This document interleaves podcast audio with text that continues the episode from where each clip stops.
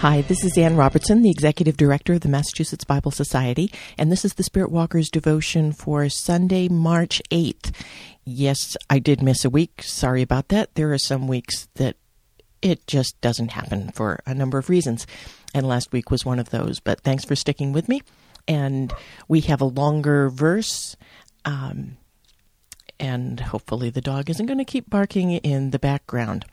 Anyway, the verse is, or verses, come from the Gospel of Luke in the 13th chapter, verses 10 through 13. Now he was teaching in one of the synagogues on the Sabbath. And just then there appeared a woman with a spirit that had crippled her for eighteen years.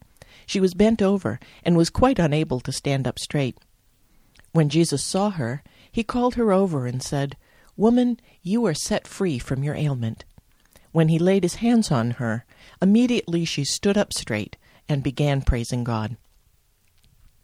Coming home from the office last week, I passed an elderly man carefully finding his way down an icy sidewalk. He walked with a cane and was so bent over that if you wanted to look him in the eye, you would have had to lie down on the ground and look up. It has to be incredibly hard to live that way. I went home and took more calcium. Jesus met a woman with such an issue, something she had suffered with for almost two decades, and he healed her so that she stood up straight. Her response was gratitude and praise to God. But remember that Jesus is in the middle of teaching in the synagogue on the Sabbath when he does this. So here's the next verse, verse 14.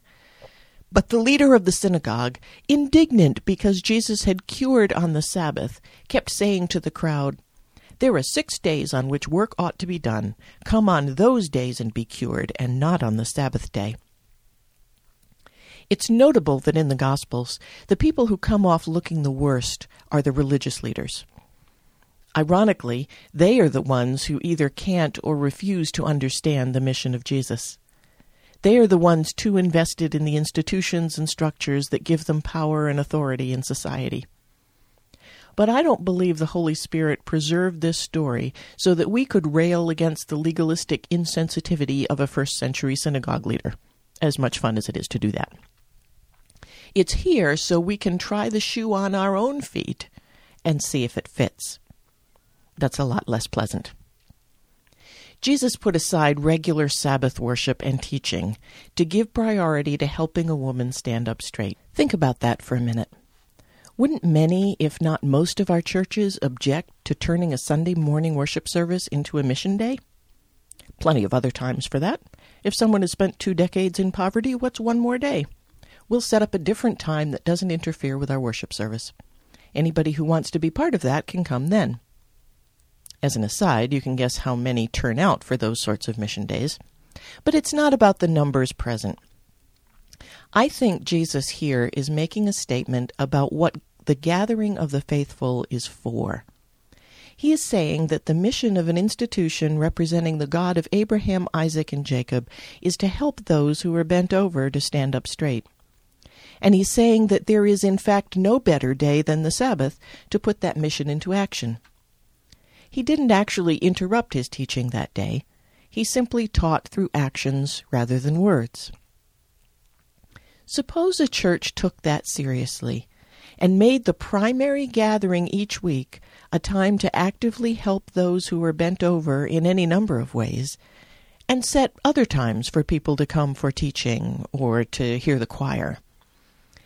Suppose people received Jesus' broken body and shed blood in their jeans rather than their Sunday best, because the rest of the morning would be spent setting the broken bodies of others free. Every week, in prime time, in place of the regular worship service, as the main activity that defined what it meant to be a church. I don't think this passage is about the woman. It's about the nature and purpose of the people of God. And I think that because of where it sits. The passage right before this is a parable about a fig tree that does not bear fruit, and the limited amount of time the gardener gives it to produce. Immediately following this story are a number of short sayings about the nature of the kingdom of God. I think the message of the story about the bent over woman is that a church that reserves the Sabbath only for their own comfort and edification is no church at all. Will you pray with me? Forgive us, God, when we ignore those bent over in our midst and make them wait for healing. Amen. Thanks for subscribing to Spirit Walkers. I'm here most weeks on Sundays, and I appreciate your listening. Drop me an email. I'm always glad to know who you are. And the new book, God with Skin On, is coming out in just a few short weeks. It's supposed to be in the warehouses on April 3rd. It's available now for pre order on Amazon.com. It's called God with Skin On Finding God in Human Relationships. If you're on Facebook, there's a God with Skin On Facebook group now. We'd love to have you there. You can also go to godwithskinon.com and check out what's there. I'd love to have a God with Skin On story from you to be able to post on my blog. So thanks for listening, and God willing, I'll see you here next week, or hear you here, or however that goes.